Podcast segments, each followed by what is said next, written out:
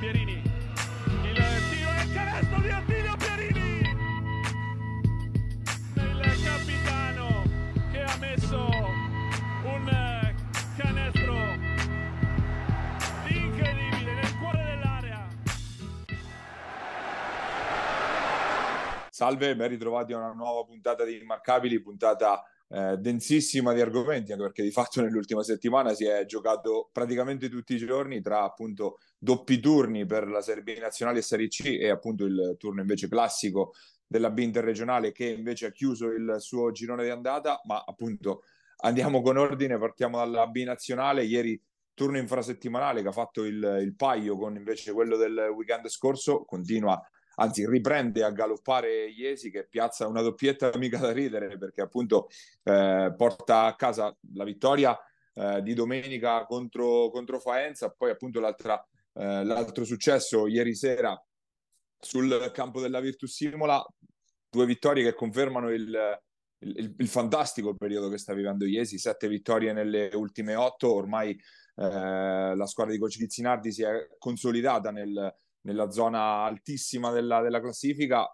Quasi resta il rammarico appunto per il brutto inizio di stagione col senno di poi, ma appunto l'avevamo detto, il calendario poi avrebbe dato una mano, il resto l'ha fatto una squadra che si è andata sistemando e che sta trovando comunque ogni volta dei protagonisti diversi. Ieri sera Varaskin da ultimo che ha dominato e ha deciso la partita nel finale. Domenica scorsa la prima vera grande partita di Filippini contro Faenza. Meglio di così si muore per Jesi.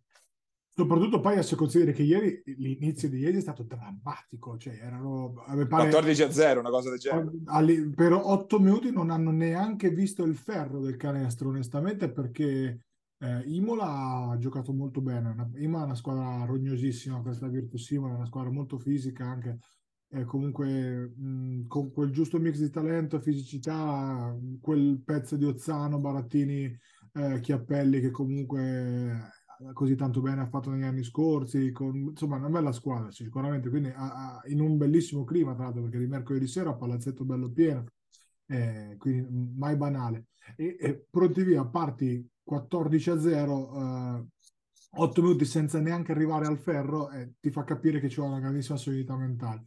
Brava Jesi, brava a rimanere nella partita e soprattutto a continuare a prendere i tiri, perché anche i tiri che onestamente aveva preso all'inizio erano dei tiri costruiti, con la palla che si muoveva, che arrivava dove doveva andare, e semplicemente un po' non entravano, un po' Imola chiaramente non poteva difendere così sulla palla per 40 minuti. E appena Imola un attimino è calata, Jesi ha avuto il grandissimo metodo di rimanere lì. Voglio sottolineare ancora l'apporto importante. Comunque è vero che ieri Filippini non ha fatto una partita straordinaria, soprattutto perché Oinen lì sotto è un bel cristianone, però ha avuto il merito paradossalmente di mettere il canestro che ha sbloccato Jesi, cosa non da poco, tanto continua a 3 punti, che sta diventando sempre, non ti dico, insomma, sempre più affidabile per Filippini, no? Che gli dà una dimensione anche esterna importante, e soprattutto lui è molto bravo a non abusarne, perché dopo sai è più semplice tirare da 3 che andarli sotto, invece hai uno che fa il contrario, va lì sotto e se c'è da tirare tira 3 punti, e questo non è banale. E poi comunque, al di là dei nomi che già fatto, ovviamente di Varaschina eccetera, io sottolineo ancora lo straordinario lavoro che fa Casagrande in questa squadra qua.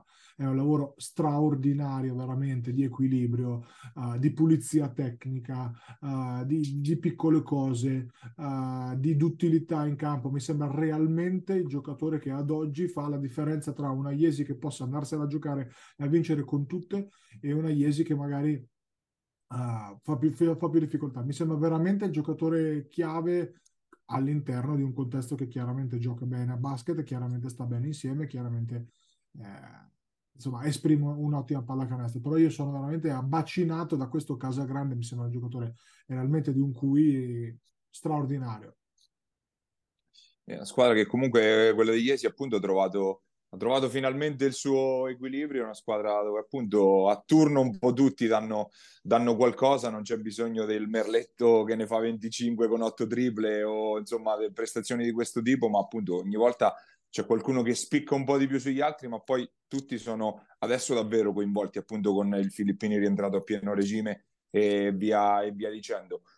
la cosa paradossale è che appunto in questa serie di 8 partite con 7 vittorie l'unica sconfitta si è arrivata con l'ultima in classifica, sul campo di Vicenza, è appunto un altro piccolo rammarico, ma insomma la squadra adesso sta immaginando dove si pensava potesse stare, insomma in quella fascia diciamo tra il quinto e l'8º posto, subito dietro le prime, ma appunto con la subito pronti insomma a dare una zampata, anche perché nelle prossime giornate arrivano partite non difficili, non semplici, ma neanche insomma impossibili. Arriva la partita, la prossima in arrivo per Jesi è quella contro Ravenna, che tra l'altro ha rimesso in campo proprio ieri sera Lorenzo Panzini, e appunto ci felicitiamo anche di questo, appunto ritorno in campo dopo il brutto infortunio che ha patito l'anno scorso, la rottura del tendine d'Achille nel finale della stagione passata. Ovviamente solo 7 minuti in campo, giusto per rimettersi in moto, ma insomma chiaramente l'innesto che ha fatto Ravenna è in prospettiva prossimi mesi, chiaramente ora un po' di rodaggio per lui, sfruttando anche appunto il fatto che c'è la sosta natalizia in mezzo, e ritornare verosimilmente insomma a regimi più o meno pieni dopo Natale.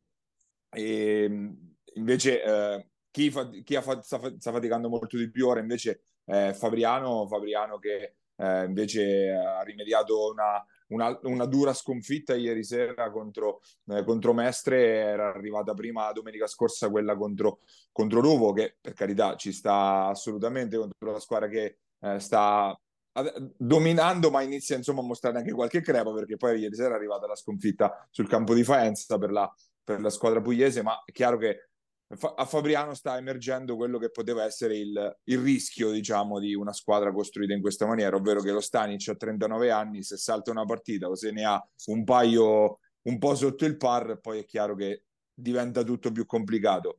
E diciamo che poi il calo è arrivato poi in concomitanza con la fase del calendario più difficile, perché ora sta incontrando tutte le primissime della classe, l'Aristo Pro, e ecco fatto che sono arrivate 4 sconfitte nelle ultime 5, e per fortuna tra virgolette, bravura direi più che altro, quella vittoria in casa con Roseto, che appunto ha un po' tenuto lassù la Janus, che comunque è sempre dentro la zona playoff. Allora, adesso Fabriano arrivano i problemi. Stanić ieri non ha giocato, e la partita prima diciamo che era uno Stanić al 20%. È ovvio che quando tu costruisci una squadra intorno a un giocatore di quel livello lì, tra l'altro è un giocatore nervosissimo, piglia un tecnico a partita, cioè è riuscito a prendere tecnico, sono veramente sorpreso di sta roba, la partita non mercoledì, quella scorsa è riuscito a prendere tecnico su un fallo subito, cioè su una protesta su un fallo subito, cosa che secondo me un pochettino dà un segnale, poca tranquillità probabilmente, di poca tranquillità del ragazzo, che sta facendo secondo me una stagione ovvio che difficilmente può ripetere quella dell'anno scorso, che è stata fuori di testa onestamente, però comunque sia insomma, una stagione assolutamente più che buona, e non capisco perché il nervosismo di un giocatore così esperto, così forte, così che non deve dimostrare niente a nessuno, voglio dire, no? Probabilmente proprio perché non sta bene fisicamente, ecco, il problema è questo. È ovvio che il cambio Bandini, che ci sta anche dando, devo essere sincero, comunque ci sta anche dando, il suo lo sta facendo anche bene, ma non è minimamente Stanić. La partita di ieri, una non partita, 30 punti rimediati senza proprio colpo ferire, una squadra che ha dimostrato tutti i limiti anche di cortezza, insomma di roster corto. D'altronde se manca Stanić già il roster è corto di suo, non è che esatto. Resta poi da...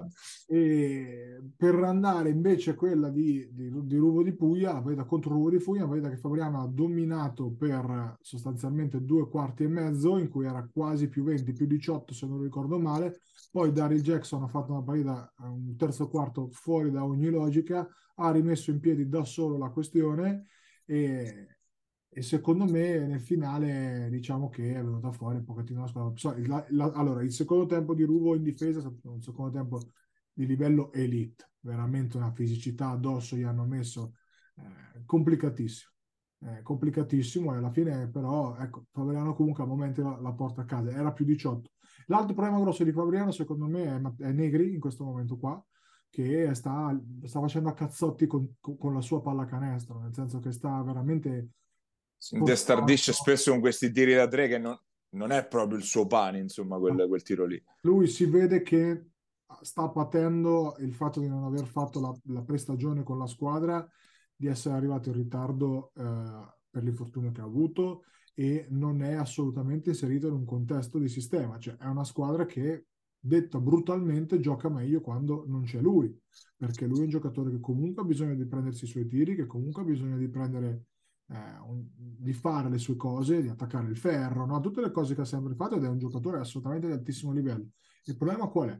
È che probabilmente neanche lui a questo punto si sente a posto, perché non sta tanto attaccando il ferro quanto, come dicevi tu, abusando di un tiro a tre punti, ma poi fuori, tanti fuori ritmo, veramente veramente fuori ritmo, da un giocatore, ripeto, di categoria superiore, quindi e non riesce ad uscirne da questa roba qua, perché ieri sì pure ha fatto una buona partita, ma in un meno 30, ti voglio dire, no?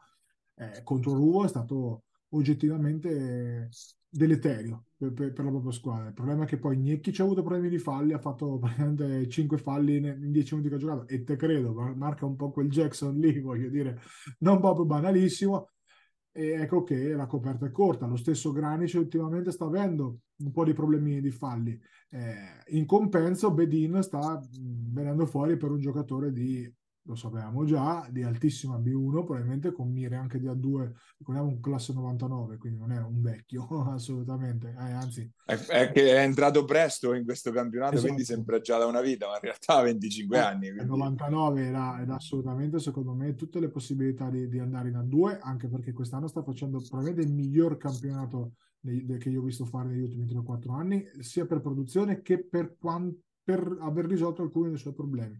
Il punto primo, stare in campo con i falli, cioè mi sembra molto meno falloso rispetto agli anni scorsi. Avere di fianco probabilmente uno come Stanić e uno come Centanni che passa coi tempi giusti sul pick and roll, e quindi magari ti espone meno al fallo in attacco, cosa che lui ha sempre avuto, perché lui è uno che blocchi li aggiusta, insomma, no? Giustamente, con quel corpaccione che ha, aiuta avere due giocatori così puliti, no? Nel passare sui blocchi.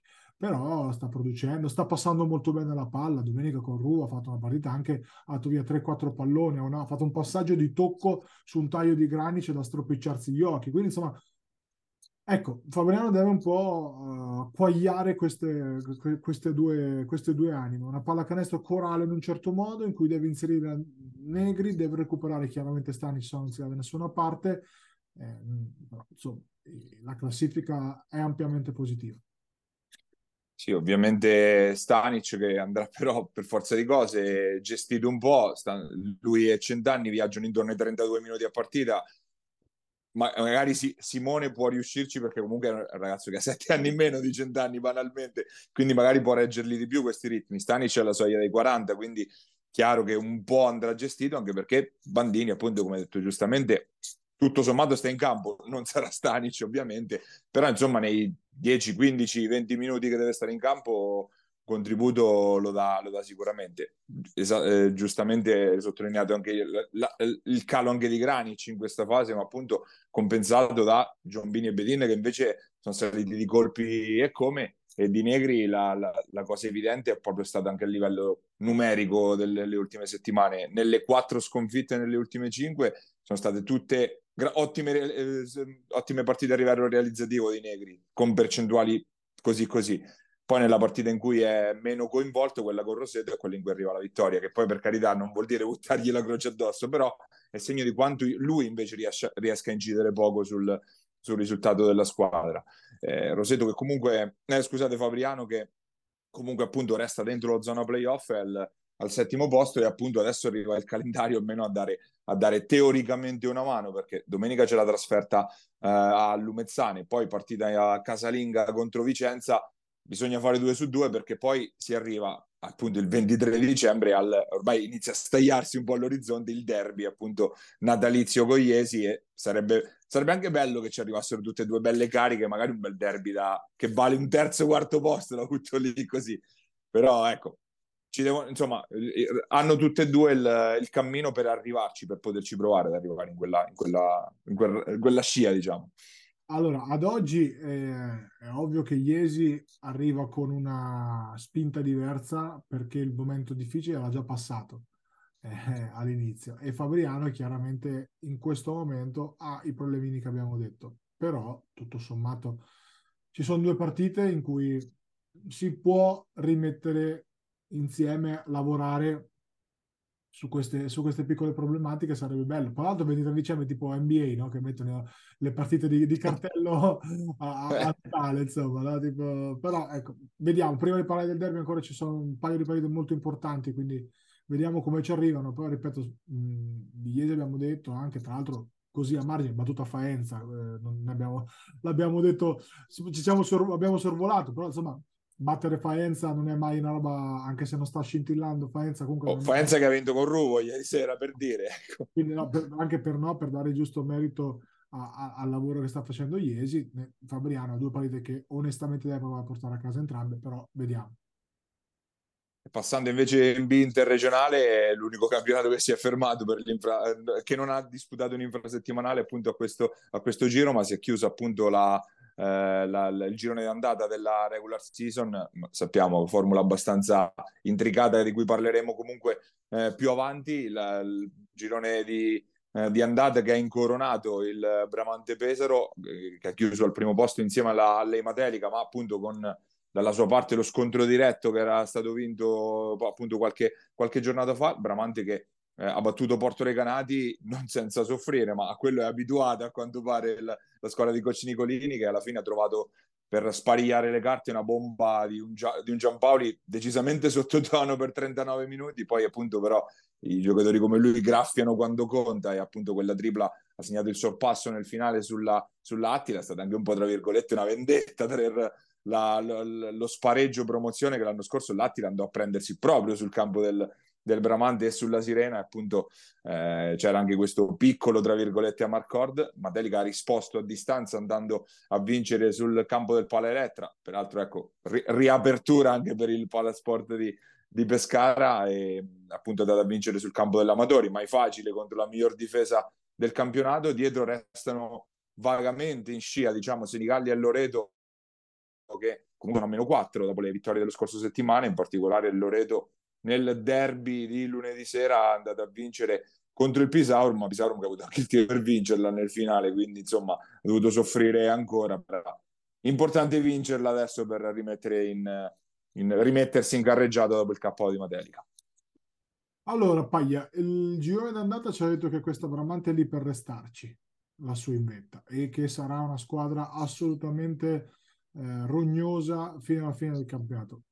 Magari anche loro avranno un momento di difficoltà, come penso nell'arco di una stagione ce l'hanno tutti, però mi sembra nettamente la versione più solida del Bramante degli ultimi 4 anni, nettamente una squadra grossa, abbiamo già detto milioni di volte quindi non voglio ripetermi, una squadra grossa, una squadra che può cambiare su tutti i pick and roll, una squadra che ti mette tantissima pressione difensiva, tantissima pressione a rimbalzo, con un Ricci che mi sembra, con Ferri che mi sembra tornato veramente a quando giocava in A2, un giocatore completamente rinato anche dal punto di vista offensivo, e secondo me quest'anno sta giocando meglio dell'anno scorso, con un livello che si è nettamente alzato.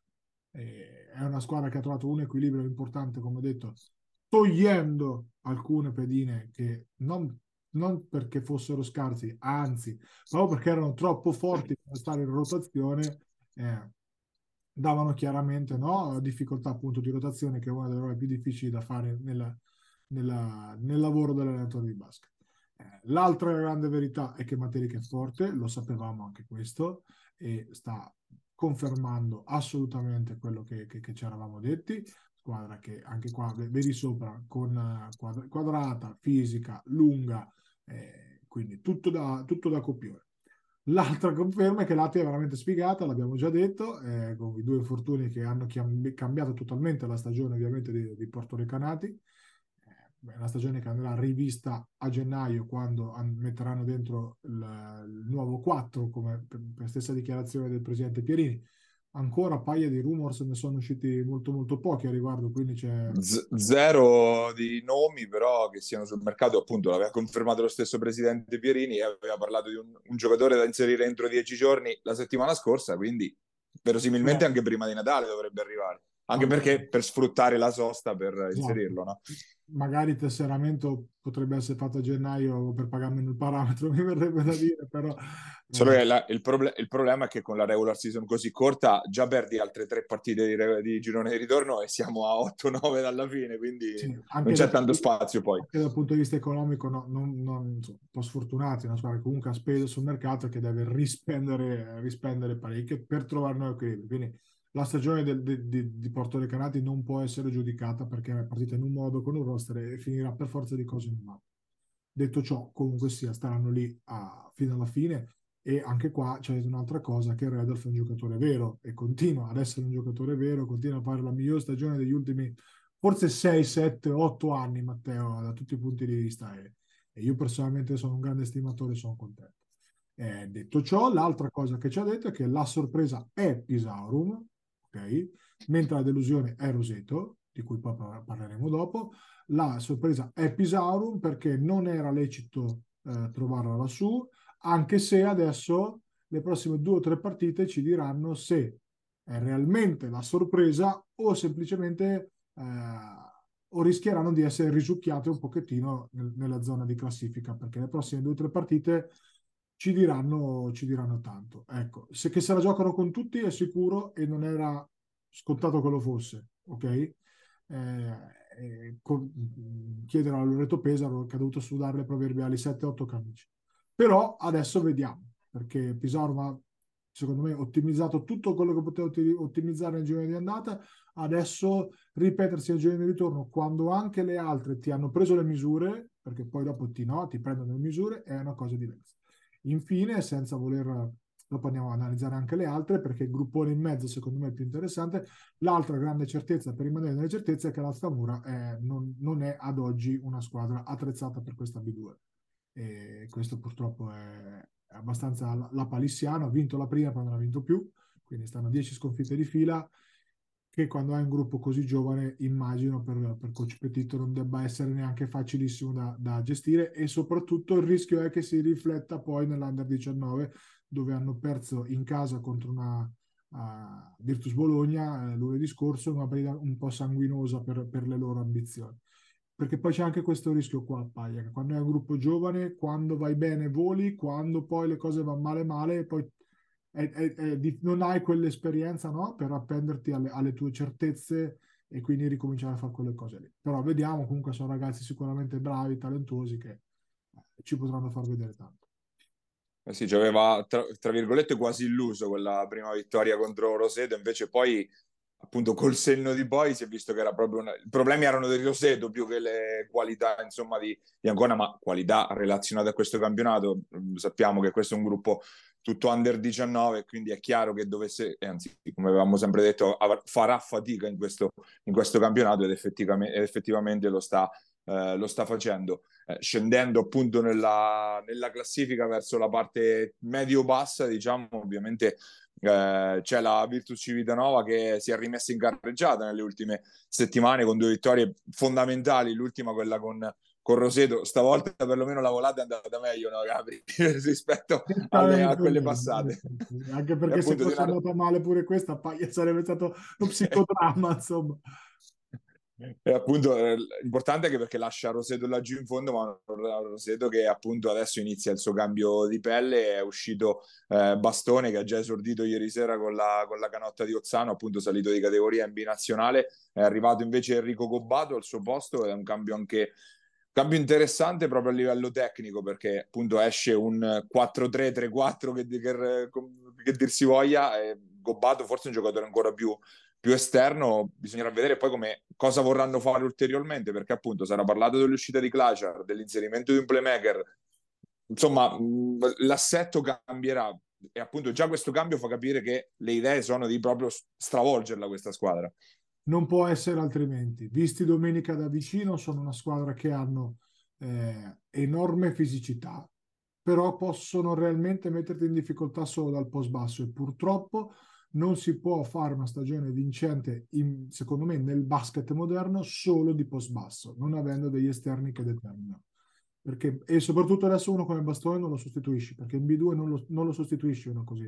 È un giocatore che ti mette assolutamente in grosse difficoltà, perché sui cambi tiene chiunque, può tenere anche i 5 dei B2 tranquillamente, tiene gli esterni, tiene va a rimbalzo offensivo come pochi, gioca un po' sbasso come pochi, veramente, come posso dire, un giocatore che va anche di piccole cose, e quanto sono utili quei giocatori lì, insomma, è assolutamente impossibile sostituire Bastone. Quindi una volta che tu sai che Bastone parte e che devi intervenire sul mercato, devi intervenire in maniera drastica, cambiare completamente l'assetto. È ovvio che manca un esterno, un trattatore di palla secondario oltre a Maretto, perché quei pochi minuti che esce Maretto, onestamente sugli esterni sia Jovanović, che è buono, assolutamente buono, ma non è playmaker, è creatore di gioco, che Clacher, ed è 2004, ricordiamo, ragazzino, esatto, che Clacher non sono creatori di gioco, quindi semplicemente per mettere palla sotto ci si mette più tempo banalmente, no? E ci si arriva con tempi diversi, ritmi diversi, e questo chiaramente Roseto l'ha capito, ma abbiamo parlato anche serenamente con Renato, piuttosto che con i dirigenti, e qualcosa faranno. Ora bisogna capire se poi i tempi che, come hai detto tu, la regular season è molto corta. Roseto onestamente ha fatto 3 vittorie e l'ambizione era diversa. Ora bisogna capire se il cambio di pelle, che è sempre una cosa che richiede tempo di adattamento, poi non ne richieda troppo per poter agganciare quell'ottavo posto, perché poi se andiamo a vedere un pochettino la classifica, vediamo che se le prime 4 sono sostanzialmente più o meno andate o comunque consolidate, no? Con Bramante che ormai la teniamo stabilmente lassù, Loreto Pesaro che in un modo o nell'altro la teniamo lassù, anche se continua a vincere ma non convincere, ma chi se ne frega, l'importante è vincere. Matelica stabilmente lassù, e Senigallia che sta facendo canestro in casa con percentuali strepitose, ma anche in trasferta, ok? Più che altro il problema per quelle che ambirebbero a entrare nelle prime 4 è chi delle prime 4 esatto. attuali scivola fuori. Ad oggi io farei la corsa su Loreto se fossi una quinta, perché mi sembra quella che, però con quel talento lì come fai a fare la corsa? Come fai? Su una Loreto Pesaro. Ok, non ha convinto, ne parleremo poi con il nostro ospite del giorno, ma sono talmente forti che comunque ne abbiamo parlato, anzi con il nostro ospite del giorno, ma sono talmente forti che onestamente una quinta che al momento è, credo... Pescara e Pisauro, ma pari merito, che si scontrano tra l'altro domenica. Tra l'altro, no? E quindi una delle due per forza perderà punti, e ci sono anche partite importanti, c'è Cittanova Pescara, che è importante, la stessa Teramo mi sembra una squadra che comunque possa rientrare serenamente nell'ottavo posto. Quindi io credo che le prime 4 siano più o meno cristallizzate, in un modo o nell'altro saranno quelli. Adesso per la seconda pool, dal quarto all'8° posto, soprattutto per l'8° posto, secondo me ci sarà una bagarre epocale, perché Pisarum, che secondo me ad oggi, io continuo a dire, ha overreso rispetto a quello che era lecito aspettarsi, è dura, anche il calendario di Pisarum del giro di ritorno non è semplice, tra casa, trasferta non è semplice, quindi ci può stare un calo. Il calendario di Cittanova, facendo dovuti scongiuri, è migliore, perché è migliore. Pisauro, per dirti, ce l'abbiamo in casa, Amatori Pescara ce l'abbiamo in casa, la stessa Bramante comunque puoi provare a portarla via in casa. Sono tante partite che adesso si arriva proprio al re della nazione, no? Cioè, sono quelle partite che ti valgono la prima parte della stagione, sono degli scontri diretti che ci diranno tantissime cose. Uno è questo qua, tra Amatori e Pisauro, sicuramente, no? Ci fa capire, adesso vediamo, adesso diventano quasi partite da playoff, perché comunque rimangono 11 giornate per centrare quelli che sono poi gli obiettivi delle squadre, e chi sbaglia meno poi alla fine c'ha un vantaggio. Eh sì, ci vorrà un colpo mica da ridere comunque per il Pisauro, ma andare a vincere al Pala Elettra, perché l'Amatori sì, è uscita sconfitta contro Matelica, ma è parsa assolutamente in salute in questa fase. Miglior difesa del campionato, non per caso appunto la squadra veramente tosta, fisica, difficile da affrontare soprattutto in casa propria. L'altra grande sfida del fine settimana è quella tra Porto Recanati e Loreto Pesaro, che appunto fece i fuochi d'artificio nella gara d'andata con 3 supplementari, la vittoria appunto rocambolesca dell'Idal Service, appunto tanta acqua che è passata sotto i ponti dalle deluse, fanno un po' le due deluse, diciamo, di questo inizio di stagione per motivi diversi, però insomma punti importanti in palio appunto in questo scontro. E appunto di Loreto Pesaro, come abbiamo detto, parliamo anche con il nostro ospite, che è appunto il pivot della squadra di coach Foglietti, Isacco Lovisotto. Andiamo ad ascoltarlo.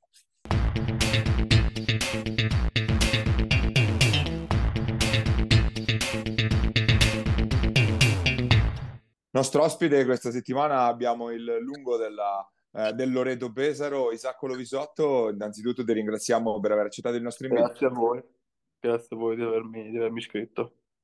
E partiamo appunto, ripartiamo anzi da lunedì sera, il derby col Pisaurum vinto, appunto, che vi riporta insomma alla fine del girone d'andata al terzo posto in classifica. Vittoria sofferta, però era importante innanzitutto ritornare a vincere, direi. Beh, assolutamente sì, anche perché lo sapevamo già anche prima della partita, il tipo di partita che sarebbe che saremmo andati ad affrontare. I derby già di loro sono difficili, poi loro hanno dimostrato in questo primo girone di andata di essere comunque una squadra ostica per tutti, e quindi lo sapevamo, dai, che non sarebbe stata una partita facile. Appunto chiudete il girone questo girone d'andata, diciamo, questa prima parte di stagione al terzo posto, 7 vittorie, 4 sconfitte. Tutti, diciamo, vi additavano un po' come la squadra da battere in questo girone, o comunque il riferimento numero 1. Com'è il bilancio di questa prima fase? Sicuramente per le aspettative non nascondo, non ci nascondo, non mi nascondo sul fatto che le aspettative erano sicuramente un attimo diverse rispetto al bilancio vittorie e sconfitte che abbiamo ora, però era anche importante riuscire ad andare oltre a questo, al rammarico, appunto, per questo fatto qui, e rimanere aggrappati ai quattro posti che alla fine di questo piccolo girone ci danno l'accesso poi alla seconda fase. Appunto sei arrivato in estate a Pesaro, al Loreto. Al di là della scelta in sé per sé del Loreto, ne abbiamo parlato spesso in sede di mercato di questo aspetto, del fatto che appunto in estate, con questa divisione tra serie B nazionale e B interregionale, per tanti giocatori si è creato anche il punto interrogativo, no? Del voler stare al piano di sopra, ma magari poi realisticamente piazzarsi di sotto. Ci parli anche di come è maturata appunto la scelta, però ti dico, al di là del Loreto, proprio di questo meccanismo che si è venuto a creare in estate. Beh, già negli ultimi anni il mercato sicuramente non era semplice in estate, col fatto che è stato diviso in questa B2 e B1, si sono create delle situazioni ancora diverse. Secondo me, sia per quanto riguarda il punto di vista economico, sia per le società che per i giocatori, sia per quanto riguarda il punto di vista tecnico. E appunto, cioè,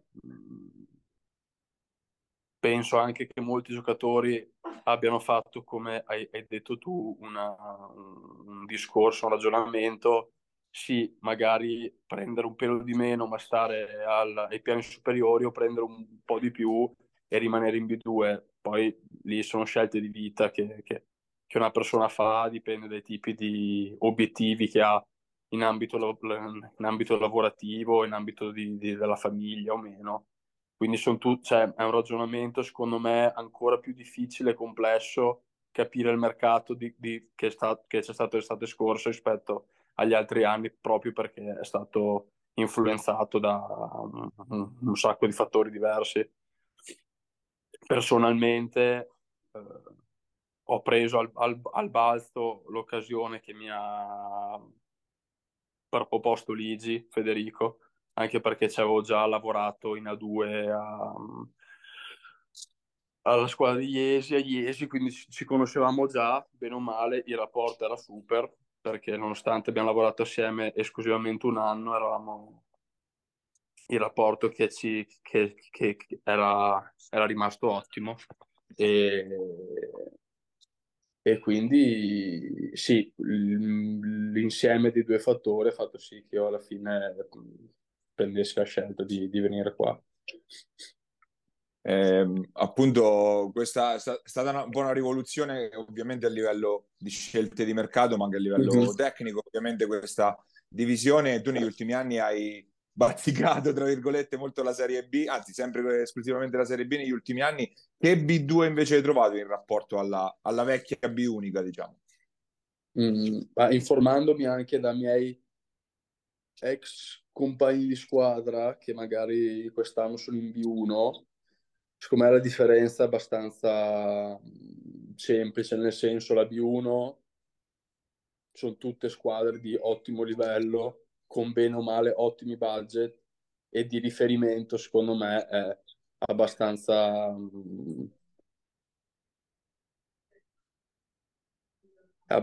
semplice prendere le prime 4 squadre di ogni girone dell'anno scorso, e bene o male il livello è rimasto quello. Ci sarà un pelino alzato col fatto degli stranieri, ma bene o male il livello secondo me è quello.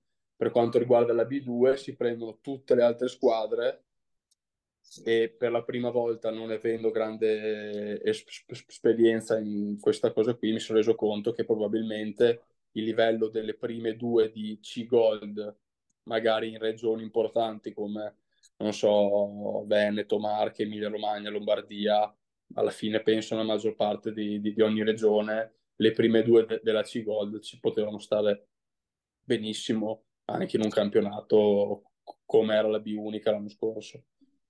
Quindi bene o male il livello secondo me è quello. Gabri?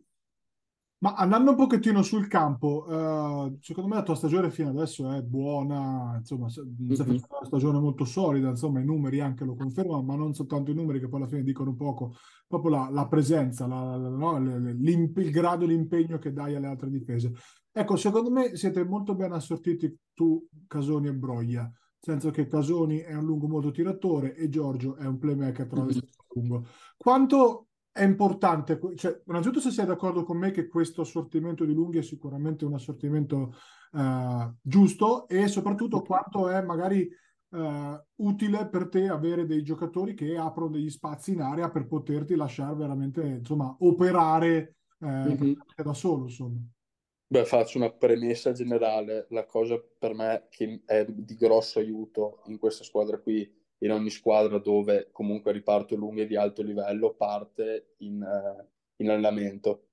Cioè, avere a che fare ogni giorno con 2 compagni di reparto di alto livello come sono Federico e Giorgio sicuramente mi dà una mano a crescere ogni giorno e arrivare più pronto alla domenica, al sabato o comunque alla partita.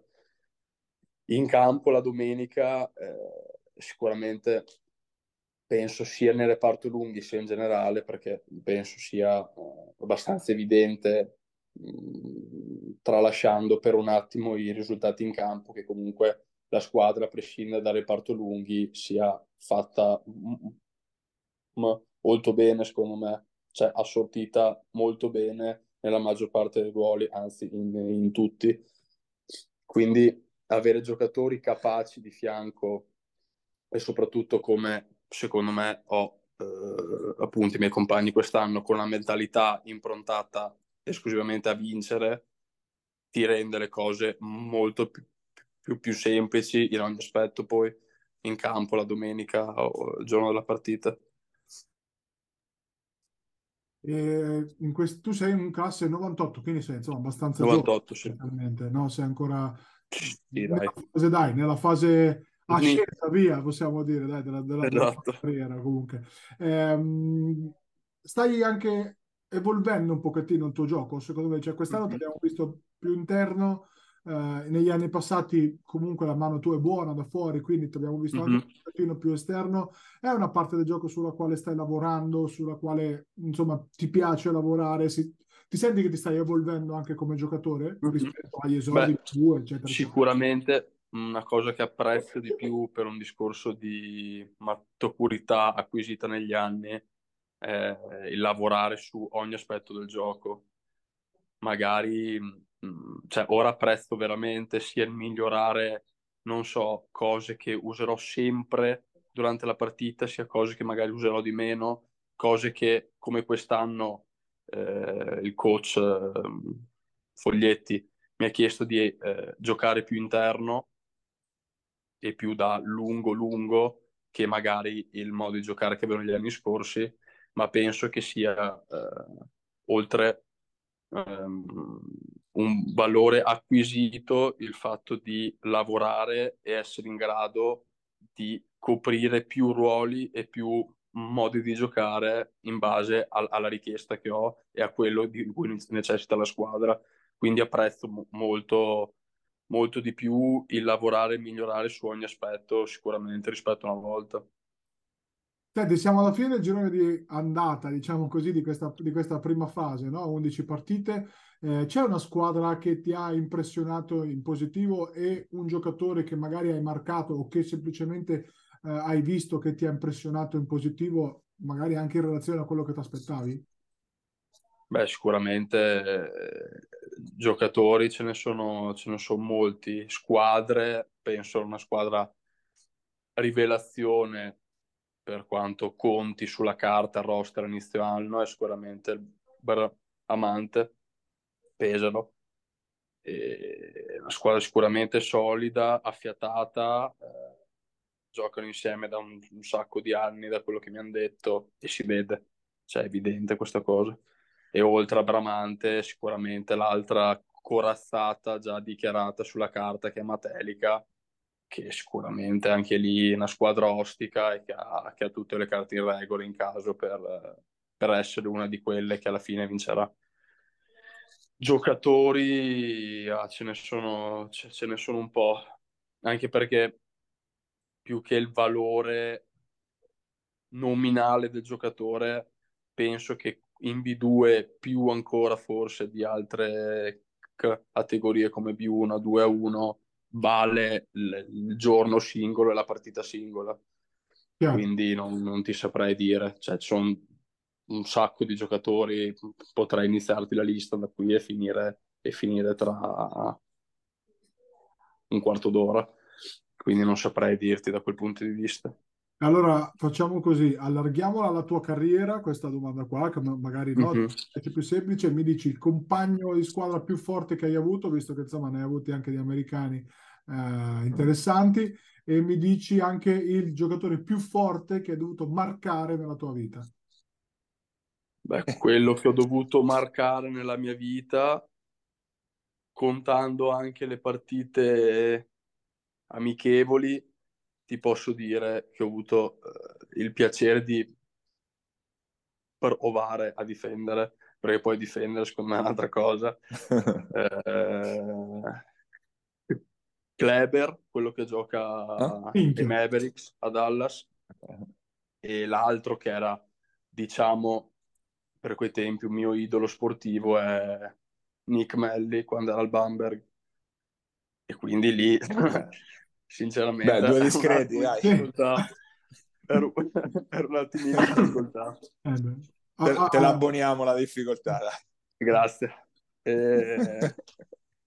Giocatore più forte, secondo me, più impattante per vincere delle partite in una squadra con cui ho mai giocato, perché sennò, cioè, per capacità singole probabilmente sarei ancora più in difficoltà nel dare questo tipo di risposte qui. Per impatto sul vincere le partite, secondo me, Forrai a Trento, e secondo me anche Kraft, non so se ve lo ricordate, il play. Oh, Aaron Kraft. Sì, Aaron Kraft, che adesso mi sa che non gioca più, tra l'altro. Fai il medico adesso, se non sbaglio. Esatto, si è ritirato perché mi ricordavo che già ai tempi aveva già in mente il fatto di giocare per un po' di anni e dopo di smettere, appunto, per iniziare gli studi. Penso che loro due, come impatto per vincere le partite, siano quelli più forti che ho mai giocato. Poi sicuramente, se sto qui a ragionarci, ne trovo altri 1000, però i primi che mi vengono in mente, secondo me, sono loro due. Paglione. Riavvolgo un po' il nastro della carriera di Isacco, appunto negli ultimi anni tanta Serie B, Padova, Ozzano, Tigers e via discorrendo, prima ancora l'esperienza Jesi, ma ancora molto prima appunto giovanili iniziate nella cantera della Benetton Treviso. Visto che appunto parliamo di una realtà che ha scritto la storia del basket italiano, ci parli anche un po' degli dei tuoi inizi e di come magari la realtà Treviso, quella Treviso insomma di quegli anni ti abbia anche influenzato magari. Sicuramente, da ragazzino io sono arrivato lì che avevo 11 anni e non ero mai andato al palazzetto a vedere la Benetton, nonostante sia abbastanza tradizione comunque nella zona di Treviso di sport principali. È stata sempre una città di sport per un sacco di sport diversi, che può essere il calcio, il basket, il pallavolo, il rugby. Diciamo che io sono arrivato lì, secondo me, ripensandoci anche dopo, nell'inizio della fase del calo che c'è stato, no? Poi col ritiro dello sponsor da parte della famiglia Benetton e le conseguenze che in realtà sono state limitate, perché poi si dà tutto il merito all'Universo Treviso, al consorzio, per aver ripreso in mano la squadra di basket, penso con degli sforzi notevoli. E io per quel periodo là c'ho solo ricordi belli, nel senso che guardando anche un po' come sono organizzate ora le giovanili, penso che sia stata una fortuna grossissima per me riuscire a far parte ancora di quel pezzettino di storia del basket giovanile in Italia, dove per un periodo insomma si sono investiti dei soldi davvero per quanto riguarda le giovanili. E di conseguenza qualità degli allenamenti, qualità dello staff tecnico, degli allenatori, che sicuramente è una grossa parte, un grosso merito. Se tutt'oggi il mio lavoro è fare il giocatore di basket, cioè, do grosso merito sicuramente a quella parte di educazione sia sportiva sia di fuori del campo che ho avuto lì, insomma. Poi ancora vi allenavate, facevate attività lì alla Chirata, che gioiello penso a livello italiano, insomma, per lo sport. Ci sono ritornato quando era 3-4 anni fa e ormai sì, cioè le strutture sono rimaste quelle, ma penso che di sport se ne faccia veramente meno rispetto a una volta lì dentro. Era un gioiello a livello internazionale, appunto. E mi è venuta un attimo la tristezza, però. Ci credo, appunto dopo appunto essere cresciuto a Treviso, l'esperienza a Trento con esordi in Serie A e poi anche appunto l'arrivo, la prima tua esperienza marchigiana a Jesi durata 2 anni, il primo anno in A2 e il secondo in Serie B. Ti chiedo anche di quel passaggio, no? Non è sempre scontato che dopo una retrocessione appunto si resti appunto nella stessa squadra per riprovarci, insomma, per rimetterti in moto. Quell'estate, se non sbaglio, fosti l'unico confermato dell'Aurora. Ci parli anche appunto di quell'esperienza lì? Unico sopravvissuto. No, stranamente, sfortuna, io sono sempre stato un anno in ogni squadra e non avrei mai pensato veramente che l'unica squadra dove io sarei rimasto di più fosse stata Jesi, non per un contesto di città o eccetera eccetera, ma perché veramente l'anno prima era stato un anno con 1000 difficoltà che poi si sono viste e sono arrivate anche sui risultati in campo. Quindi alla fine di quell'estate lì ovviamente avevo fatto un anno non al massimo per quanto riguarda l'impatto in campo, né ovviamente per quanto riguarda i risultati. Quindi ho aperto anche la ricerca a una Serie B dove avessi spazio per giocare, appunto per fare più esperienza in campo dell'anno prima. Quando mi arrivò la proposta di Jesi, non ti dico, le persone che mi erano vicine erano un po' scettiche. Io sinceramente ero consapevole che l'anno prima era stato difficile anche in gran parte per i risultati che c'erano stati e tutto. Una volta sentito il nuovo allenatore, che era Alessandro Valli, anche lui nelle Marche c'è stato un bel po'. Una volta sentito Alessandro Valli e in che modo era organizzata la società, ho accettato senza nessuna remora dall'anno prima, insomma. E poi andò bene, cioè al di là che poi ci fu lo stop del Covid, però l'unico esatto. Piccolo dettaglio che c'è stato il Covid, ma per il resto sì, stava andando bene, la squadra era super poi. Io ti ringrazio, Isacco, e in bocca al lupo per questa seconda parte di stagione che arriva. Grazie. Ciao, buon ciao, ciao, ciao, arrivederci. Ciao, ciao, ciao, grazie mille.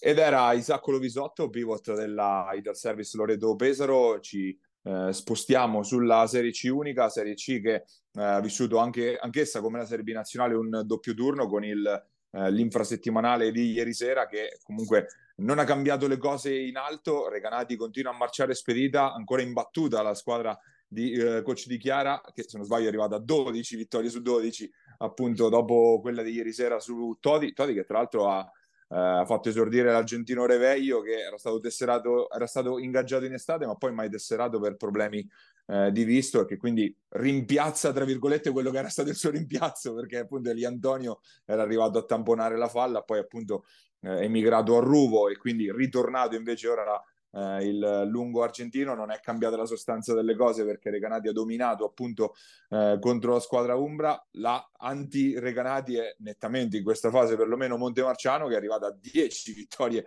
consecutive, invece appunto continua la sua marcia speditissima, e appunto adesso arriva lo scontro diretto, che è un po' la madre di tutte le partite in questa prima fase di stagione, perché appunto è un po' il test finale per Recanati. Se passa anche questo, diciamo che vola via verso la corsa solitaria per il primo posto.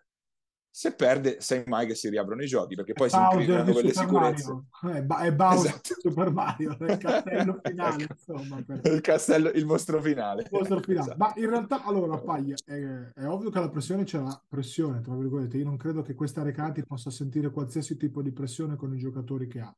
Però, diciamo che se c'è una pressione ce la Recanati, per il semplice fatto perché 12-12... E non si sa se possa mai perdere una partita in questo campionato, fino a prova al contrario.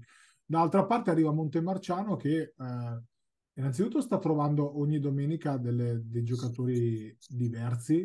Ha fatto molto bene Lupetti le ultime. Partita sabato sera ore 21, perché visto che è una partita di cartello a Montemarciano, ecco, segnatevela, insomma. Giusto, assolutamente. Ha trovato Lupetti, che nella prima parte della stagione molto intelligentemente aveva preso quello che gli arrivava. Adesso si sta prendendo qualche responsabilità in più. Vitassadi mi sembra un grandissimo acquisto, ma l'avevamo ampiamente detto che questo è un giocatore che in C c'entra poco.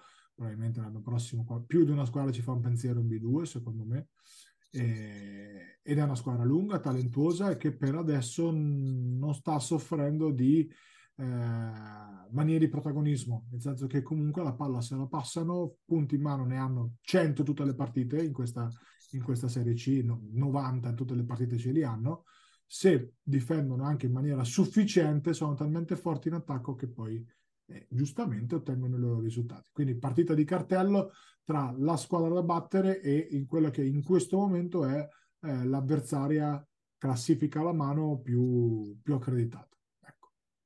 E invece sotto resta di fatto invece un enorme equilibrio, con tutti che vincono con tutti ogni settimana. Poi ci sono periodi in cui spicca una squadra, periodi in cui ne spicca un'altra. Per esempio sta andando a picco in questa fase il Basket Giovane Pesaro, che dopo quella partenza super un po' continua invece a inanellare sconfitte. E chi invece sta risalendo forte è Perugia, un'altra delle squadre che doveva essere impelagata laggiù sul fondo della classifica, invece ha già 12 punti in classifica, appunto è al bordo, al limite esterno della zona playoff.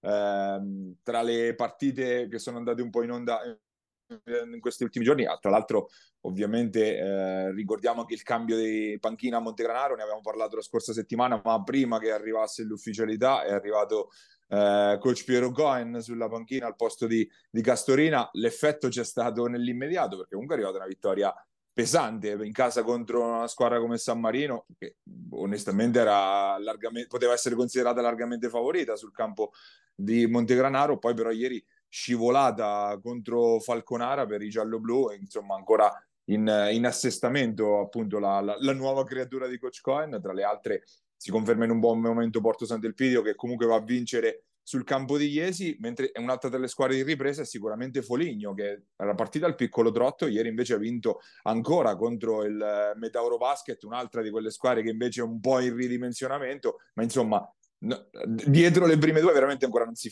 riesce bene a capire quali siano davvero le gerarchie, perché poi veramente, ecco, la Metauro, che era stata terza forza sostanzialmente per tutta la prima parte del campionato, si è un po' sgonfiata. Gualdo ha perso qualche partita qua e là, insomma, Assisi veramente non difficile. Mai. Quella è una costante. Quella però, è una costante. Assisi non vince mai, quindi sbugiardato il nostro ranking facile, Assisi non vince mai, questo è il dato di fatto. Ieri super Ruggero 24 per andare a espugnare il campo di Assisi. Partita... Poi, Tolentino che vince sempre in trasferta invece, no? Che ce l'ha in casa. Partita secondo me molto importante questa per le ambizioni, le convinzioni di Tolentino, insomma. Sono veramente contento che poi l'abbia ottenuto con Super Ruggero, ragazzo di cui ho parlato più volte, bravissimo, l'ho allenato. C'è una gran voglia, e vederlo fare 24 in C mi fa un enorme piacere, al netto che veramente Assisi io non mi riesco a spiegare come non faccia a non vincere mai con quella squadra lì. Però, tant'è. Importante la vittoria di Falconara, perché stava rischiando di essere risucchiata è tuttora impantanata nei bassi fondi, ma se avesse perso sarebbe stata veramente brutta la situazione, invece è una vittoria importante. Poi parliamo di gerarchie, ma gerarchie in realtà non ci sono, per il semplice fatto che questa C... tolte le punte, alto-basso, non ha gerarchie, nel senso che è molto equilibrato. Ma neanche in basso, alla fine, esatto. Sono squadre che stanno sottoperformando, come diciamo spesso, però sono squadre che comunque hanno 3 o 4 vittorie e l'hanno pizzicata, insomma, quindi sì. In alto si spiccano, esatto. le big. Ci sono delle delusioni, ovviamente, Todi così in basso non me l'aspettavo, però ci può stare, Assisi, vabbè, abbiamo già detto, per come non mi aspettavo una Tolentino a mezza classifica, leggermente sotto la metà della classifica, ma non importa, me l'aspettavo più bassa. Falconara così bassa, anche se adesso l'ultima vittoria è un pochettino dato una mano. Ecco, Basca Giovane, secondo me, questo ce l'avevamo detto, partita bene, ali dell'entusiasmo, poi dopo i valori prima o poi vengono fuori. Cioè non c'è Uranga a cui appoggiare la palla quest'anno quando le cose vanno male, ed è una squadra che ha beneficiato della conoscenza reciproca per poi tornare in quella che sarà poi la lotta salvezza, onestamente. L'altra ovviamente è Urbania, che continua a prendere 20 punti a destra e a sinistra, ed una squadra che ha fatto degli anni della difesa, proprio della meno 40 a San Marino, veramente pesante, al netto che San Marino, abbiamo detto, è sempre una delle mie squadre preferite. Una squadra che veniva da una sconfitta a Montegranaro, insomma, non in forma proprio, no, però evidentemente Urbania quest'anno è una di quelle stagioni, ci sta, è una stagione di ricambio, via Pentucci, dentro Dominguez, ti cambiano tante cose, ci sta che sia così. Quindi una C molto molto omogenea, dove tra l'altro non si stagliano neanche dei protagonisti straordinari come l'anno scorso, nel senso in valore assoluto, no? Vediamo tanti buoni giocatori, tante buone performance, ma il dominio degli Uranga di turno non c'è, né in alto né in basso, ti devo dire. Quindi anche, no, come segno comunque di un livello di omogeneo di questa C, che comunque sia, no? Ci fa divertire, un campionato molto molto logorante, anche complicato, tanti turni infrasettimanali, una bella rottura di scatole. Perché con 17 squadre, quindi per forza di cose 34 partite, cioè una cosa che in Serie C non si vedeva da 10-15 anni, penso dalla vecchia C2 di qualche secolo fa. Comunque, appunto, dicevamo, prossimo fine settimana che è incentrato sul big match, appunto, tra Montemarciano e Recanati. Segnaliamo qualche altra sfida interessante, come quella tra, per esempio, la Partoli Mechanics e Falconara, appunto per testare anche le condizioni di due squadre che stanno un po', insomma, andando così, oppure il match tra Gualdo e Foligno, invece derby sempre acceso, e tra due squadre comunque in buonissima condizione. Noi siamo arrivati in coda anche a questa puntata di Immarcabili. Se ci state guardando, siamo su FMTV, canale 75 del Digitale Terrestre, o su YouTube, al nostro canale Immarcabili TV, dove c'è anche tutto l'archivio delle puntate precedenti, la versione podcast al solito, qui su Spotify o su Apple Podcast. Un ringraziamento a Basket Marche e a Giuseppe Contigiani che ci ospita sulle sue piattaforme. L'appuntamento è la prossima settimana, sempre qua su Immarcabili.